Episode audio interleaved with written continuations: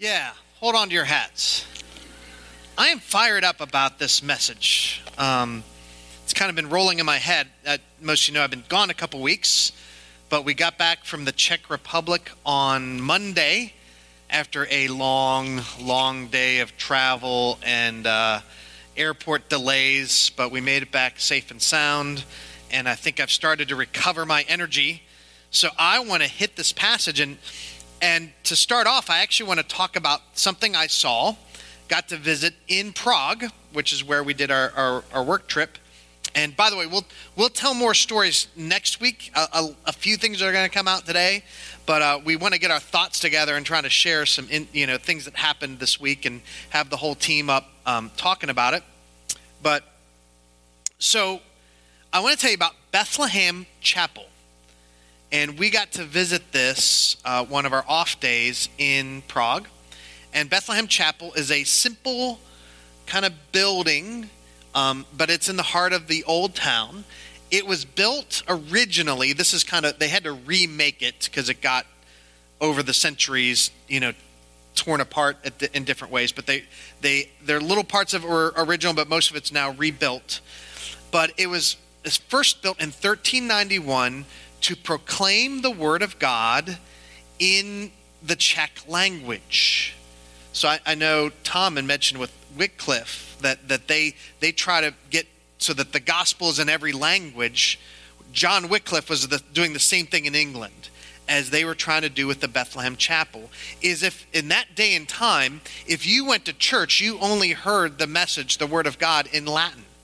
And the educated and the upper crust maybe could understand the Bible, you know, being taught, but not the average person. So they had these magnificent church buildings. We, we got to see one of those too. And just incredible the art and the, the loftiness and the, the Gothic style windows and everything. But in those buildings, you would not hear the Word of God in a way you could understood. So they set up Bethlehem Chapel um, to, to begin to, to do that. And one of their, it wasn't their first, but one of their early pastors, preachers, was a man named John Huss. And he became very popular. And they, they actually would fill out about 3,000 people could fit, standing room only, in that Bethlehem chapel. And he would, he would pack it out because people were hungry to hear God's word. And, and John Huss would teach it. He'd just take what it says and teach it. And that made the powers that be very unhappy because there are things in this word that the, the priests and the authorities were not living up to. And as long as it was only in Latin, you know, the average people couldn't compare. But John Huss was bringing out these biblical truths, and and they got more angry, and they, they tried to stop him. They told him to stop preaching. They they tried to get him out of Prague, um, and ultimately, so one thing that he, he talked about was what's called simony, which is where the way you became a bishop was you paid money and you became the bishop. And then you collected the revenue of the church for yourself. And that's a practice the Bible has nothing to do with how the church is supposed to operate. But that was what they were doing at that time, and he would preach against that. And so um, they told him to stop, they called him a heretic. Eventually, they summoned him to the Council of Constance, which was in nearby Germany, um, well, the German territories, and and he was given safe passage. His, his Emperor Sigismund, our, our King Sigismund, told him he would you know be safe and be able to present his views.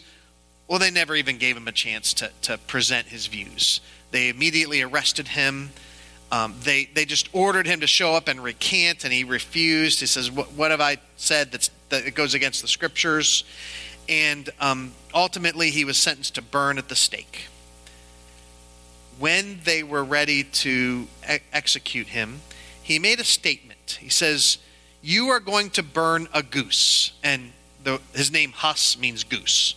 So you're going to burn a goose, but in 100 years, you will have a swan which you can neither roast nor boil. So in 1415 is when he was um, burned at the stake. A hundred years later, another reformer in Germany rose up, Martin Luther, and they weren't able to, to get him to be burnt at the stake. So the Word of God is often resisted by the powers and authorities of this world. They want to be able to say what is true and right and good, and they don't like to have that be challenged. My contention this morning is that the basic message of Revelation 11, using all this elaborate imagery, it comes off with the simple message is that the powers and authorities within this world will try to squash and, and oppose the message, the simple message of God's word being taught. And so, but in the end, God's word will triumph. That's what Revelation 11 is, is really about. And so I, I hope to show that to you. The basic story, just kind of recapping what happens within it, um, is it starts with the measuring of the temple, and then it talks about the temple being trampled by the nations, and then two witnesses from God come up who have divine power of, you know, holding rain and fire, and the opponents cannot stop their witness but when their testimony is finished, uh, a beast rises up from the pit that kills these witnesses, and the people of the earth rejoice over what has happened.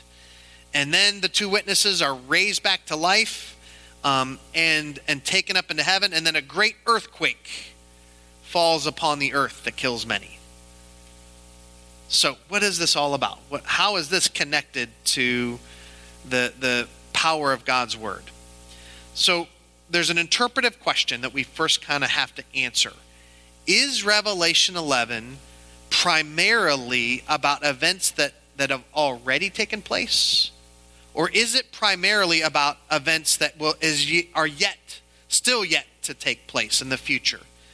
So there's two schools of thought. There's the futurist model of interpretation sees this as something that will yet to happen at the time before Jesus' return and and they talk about literally these these two witnesses will come back and burn people up with fire and all the things that happen that that's yet yet to come because it hasn't happened exactly that way would be their contention and you know so there's the futurist. The the other model is more that that these events have taken place and that they're the description is representational. That they're given a, they're representing things uh, that have happened. In other words the two rep- witnesses represent some other thing that has already happened and that the events described are those things that have happened in the lifetime of those who originally received the book of revelation that they would have recognized when they first heard the story what it was talking about. It'd be things that they were familiar with. And what what then Revelation is doing is trying to help them see those events that took place in their world from God's perspective. That God was doing something that they hadn't yet seen.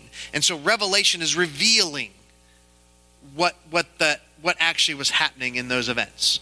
I, I take that second view that this would have meant something to the original recipients. And I want to try to unpack this and help you see how they may have seen it when they first got this.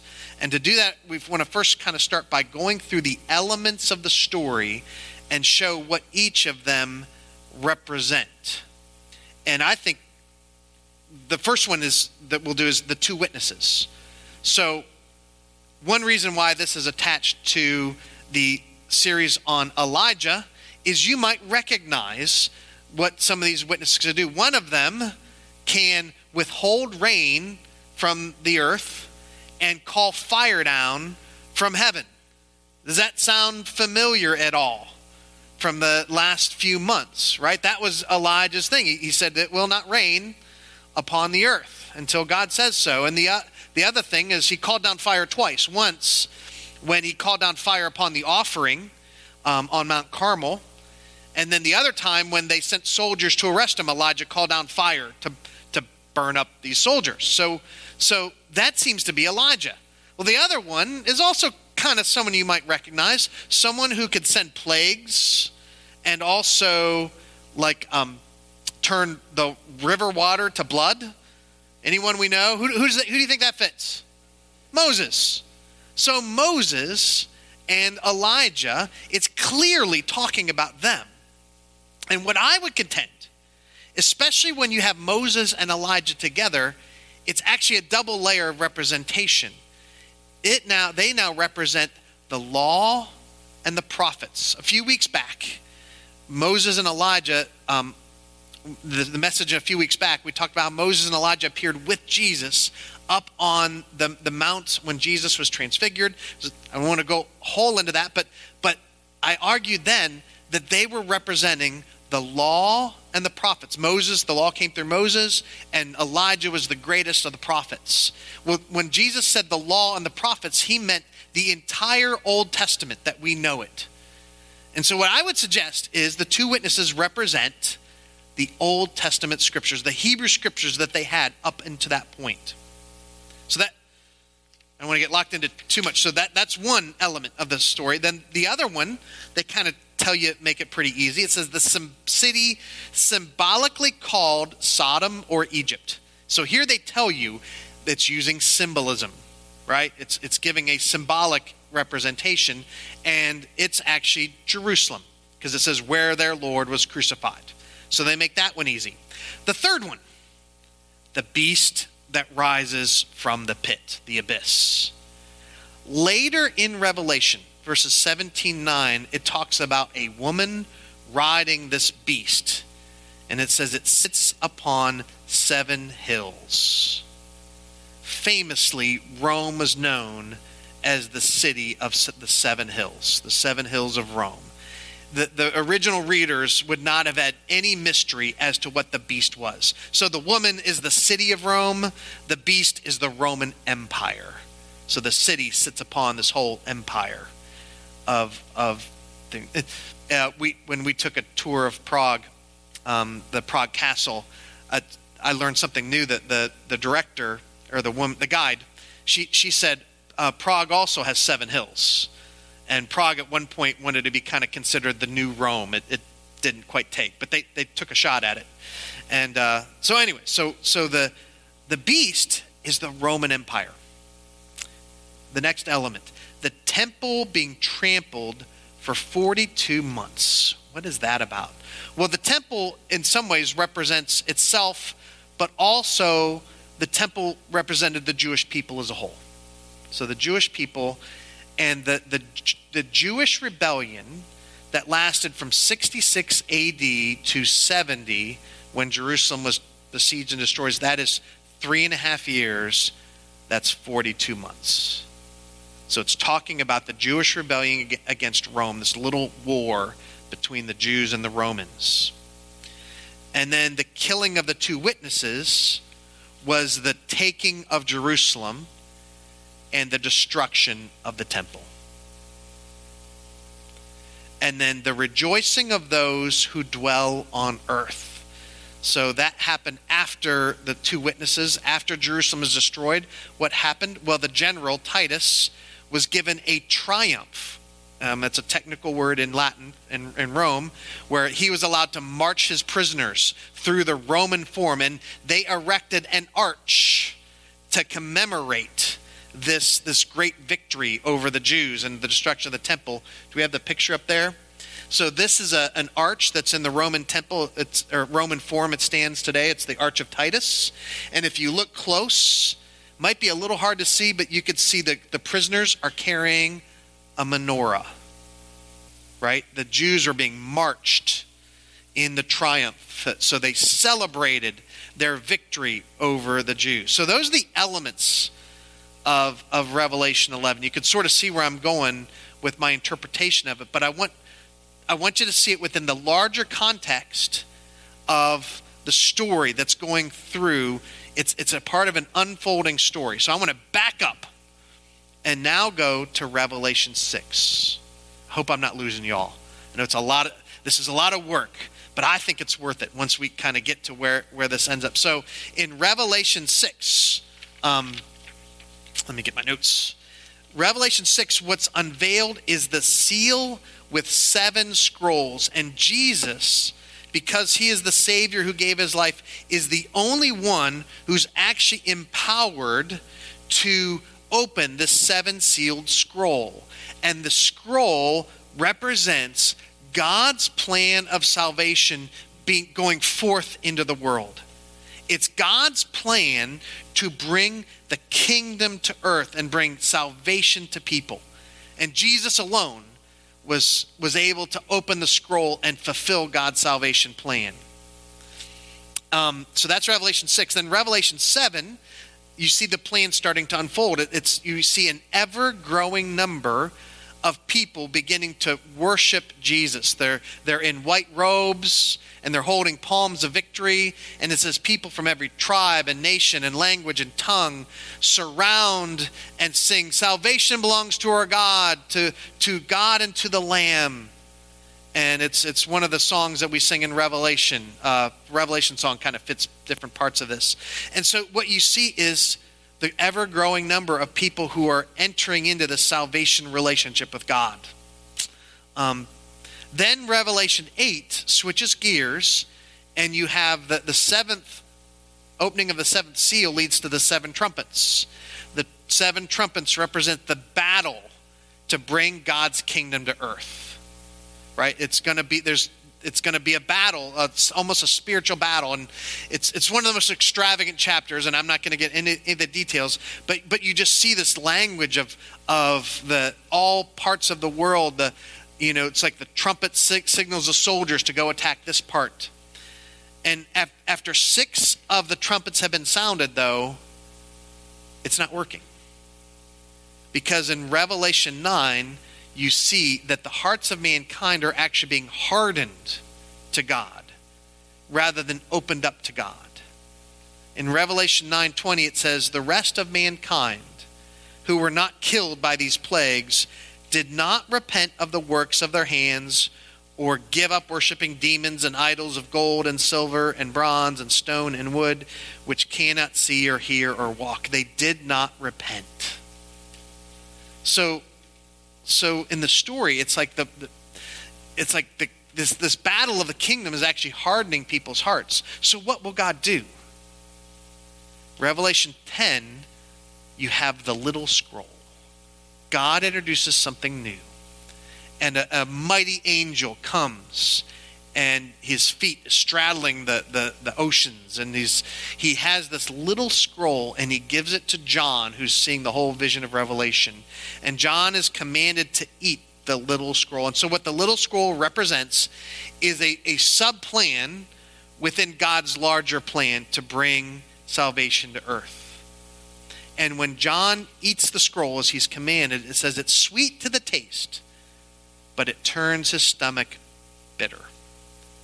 It's a message that fulfills the salvation plan, but has a hard thing that comes with it.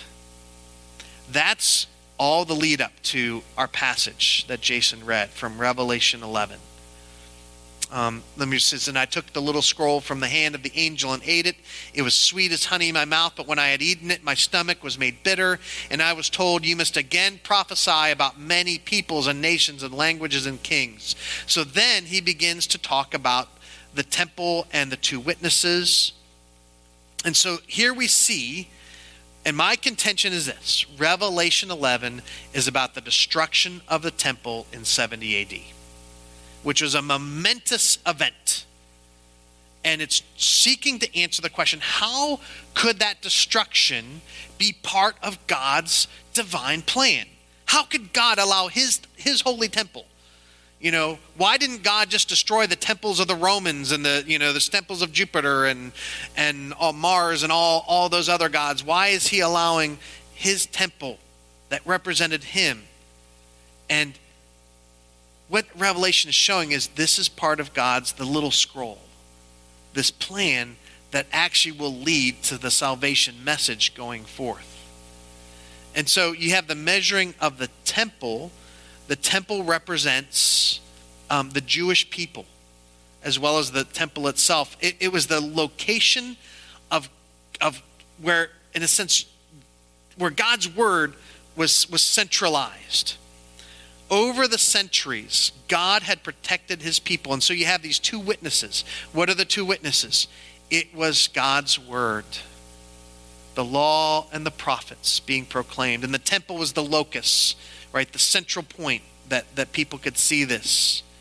And over the centuries, God had protected his people and enabled them to continue despite the opposition of the nations. Um, and and it had gone forth. So you had these two witnesses are able to to use these spiritual powers because God had upheld them. But the Roman Empire turned against the Jewish people. Really, the the if you read the politics, the the Jewish zealots brought it on themselves. They kept killing the Romans and attacking them and refused to pay taxes. And it's, it's a bit understandable why Rome would get a little peeved at these people and the way they acted, but, but as part of God's ultimate plan. And so you had this, this war that looked 42 months. And then the Roman Empire came in. Ultimately, they destroyed the temple. It's a bloody affair. And, um, and took over the city. But it was just as Jesus had foretold. When Jesus had said, um, the disciples had entered the temple back in their day, and they said, "Wow, look at all these, these, these this is amazing." And Jesus says, "Don't be so impressed. I tell you, not one stone will be left upon another. This temple will be destroyed." And so as I talked about how afterwards they celebrated a triumph in the Roman Forum, Forum with the Arch of Titus. And so the Romans sort of see this as they won, right? They squashed this thing. They had successfully stopped the pro- proclamation of God's word, of his, the witness of God's word. And they think it's the end. But it's not. So all of a sudden, the two witnesses are brought back what do we have next? Resurrection. In the same way, the message of the resurrection of Jesus would be the third witness. It's not just the law and the prophets. Now you have the law, the prophets that under as the basis for the gospel, the message, and you now you have the gospel, the good news of Jesus the one who died and was raised again to life. And, and imagine how it looked to the Romans. You know, oh, we, we squashed this, the Jewish people, but then they turn around and, and to their surprise, in Roman, all the Roman cities, there are groups of people who are proclaiming the same message, who gather every Sunday and proclaim not just the, the law and the prophets, which they still read those, they still read the scriptures as they, they had them, but now they're also proclaiming a, a, a message about a Jew who had been crucified by Rome, but God raised him back from the dead. Right? They thought they had the victory. But no, it was all part of God's plan in the end. Um, they thought they, they, they could um, keep this this witness down, but it kept coming back, and ultimately, the the the growth of the Christian message would overcome the whole Roman Empire. It would be an earthquake within the Roman Empire that would change it forever.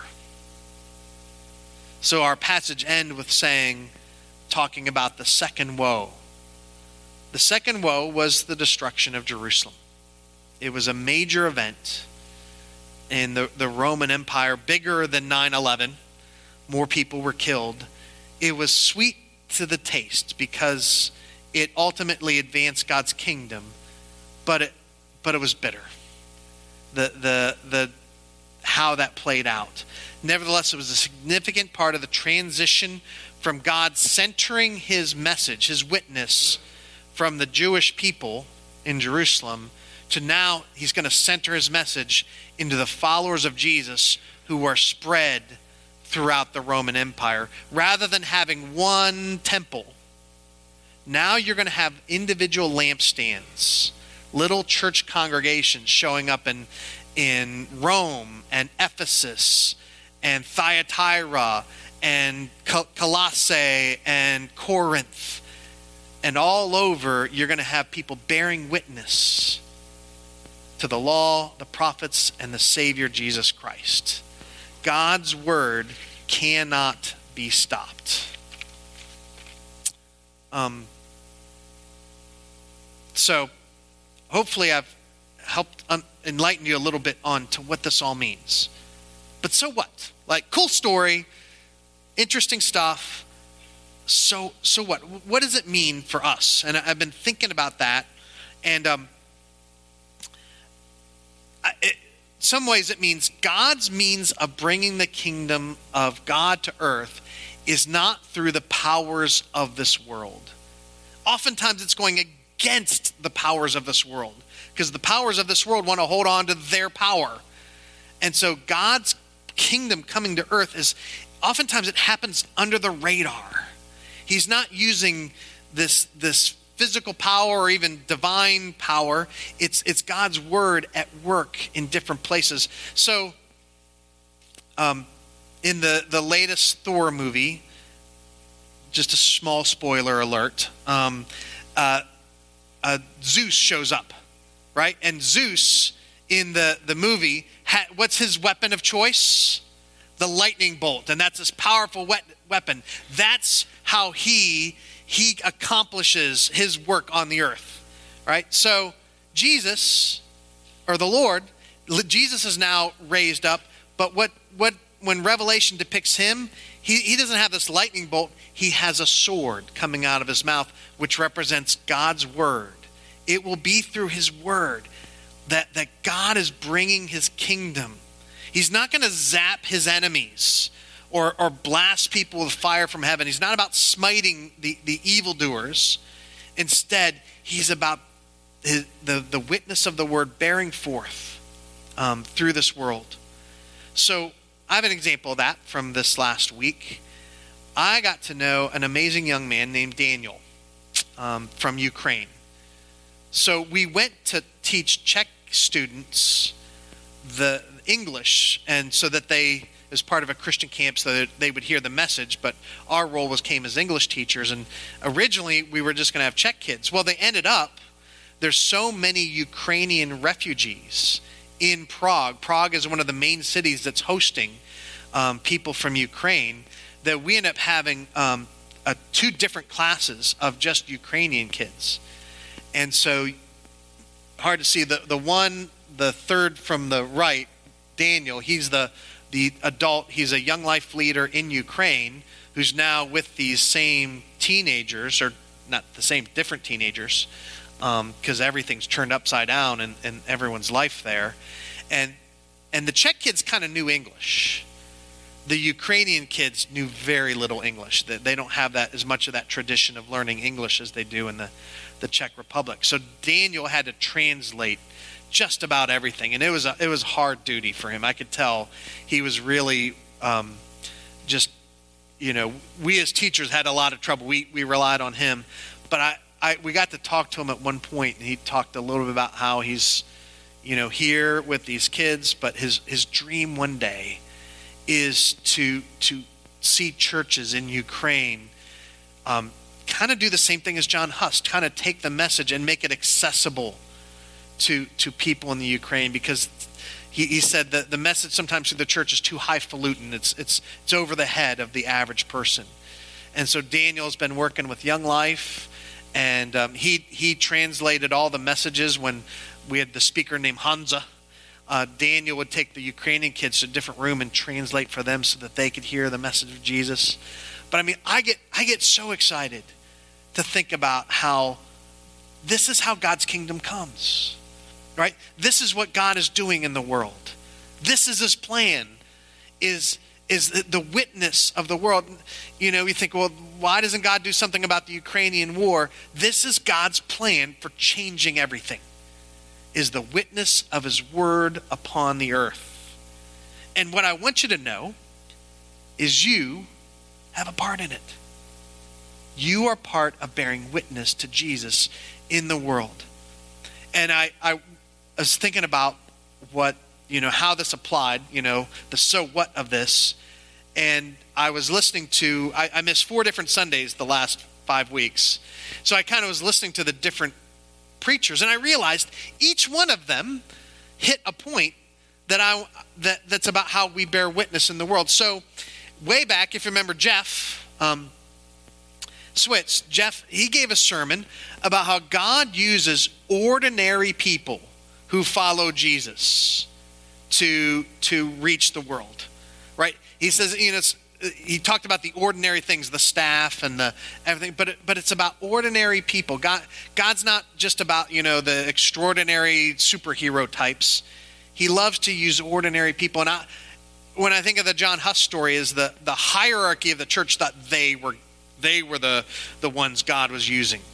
The truth is, it is ordinary people who who know Jesus. That's God's means of bearing witness in the world. Travis Phillips gave a message, a great message on how they were rebuilding the temple. What, by the way, the, the destruction of the temple by the Romans wasn't the first time God's temple was destroyed. It had been destroyed by the Babylonians, but it was rebuilt. Uh, but when it was rebuilt, some of the older people who remembered how grand Solomon's temple was says they wept because this new building wasn't as impressive. And Travis pointed out they shouldn't be weeping, they should be rejoicing that their grandchildren were still worshiping God despite all that happened. And what I would suggest is that God's one of God's means for bearing witness is the regular, consistent, open worship of God's people. You being here this morning, the fact that we gather together and we have a welcoming, friendly, anyone who God would lead can come in and join us. And we try to make this accessible for, to people who, who may know nothing about God yet. But it's the regular, consistent public worship. That's what's the lampstand that God plants in communities. So that's a part of God's plan for how, how we bear witness in the world. Then I listened to, uh, to Willie, uh, uh, Reverend Will Grasso, um, and, and he talked about how just the practices of discipleship how you know real, he's real simple and direct about how you know we got to take this word and incorporate it into our life. And we, we, grow in faith through you know discipleship and obedience and and um, worship and and those practices. And i think that part of the witnesses is how god is at work in us. Are you being shaped as you get to know the lord better? That's one of the the, the most powerful testimonies is it's not that we have it all together, it's that God's at work in me. And so, are you um, engaging with God's word? Is it changing your life, or are you just showing up every Sunday? Right? If it's changing your life, it's going to have power within this world, part of God's witness. And then, Will, last week, talked about how Jesus was a friend of sinners. Right? And that's another way that, that we are witnesses. We are, we are we follow what Jesus did in that we build friendships with people who, who may have no connection to God. At this camp that we did for the Czech kids, many of them, if not most, did not believe in God. Um, Czech Republic's one of the most atheistic countries. But young life leaders had built friendships with these kids so that they were willing to come. And we taught English because that, that was an attraction. Parents want their kids to learn English. And so it's building friendships with people who don't already know, who are, who are outside the church.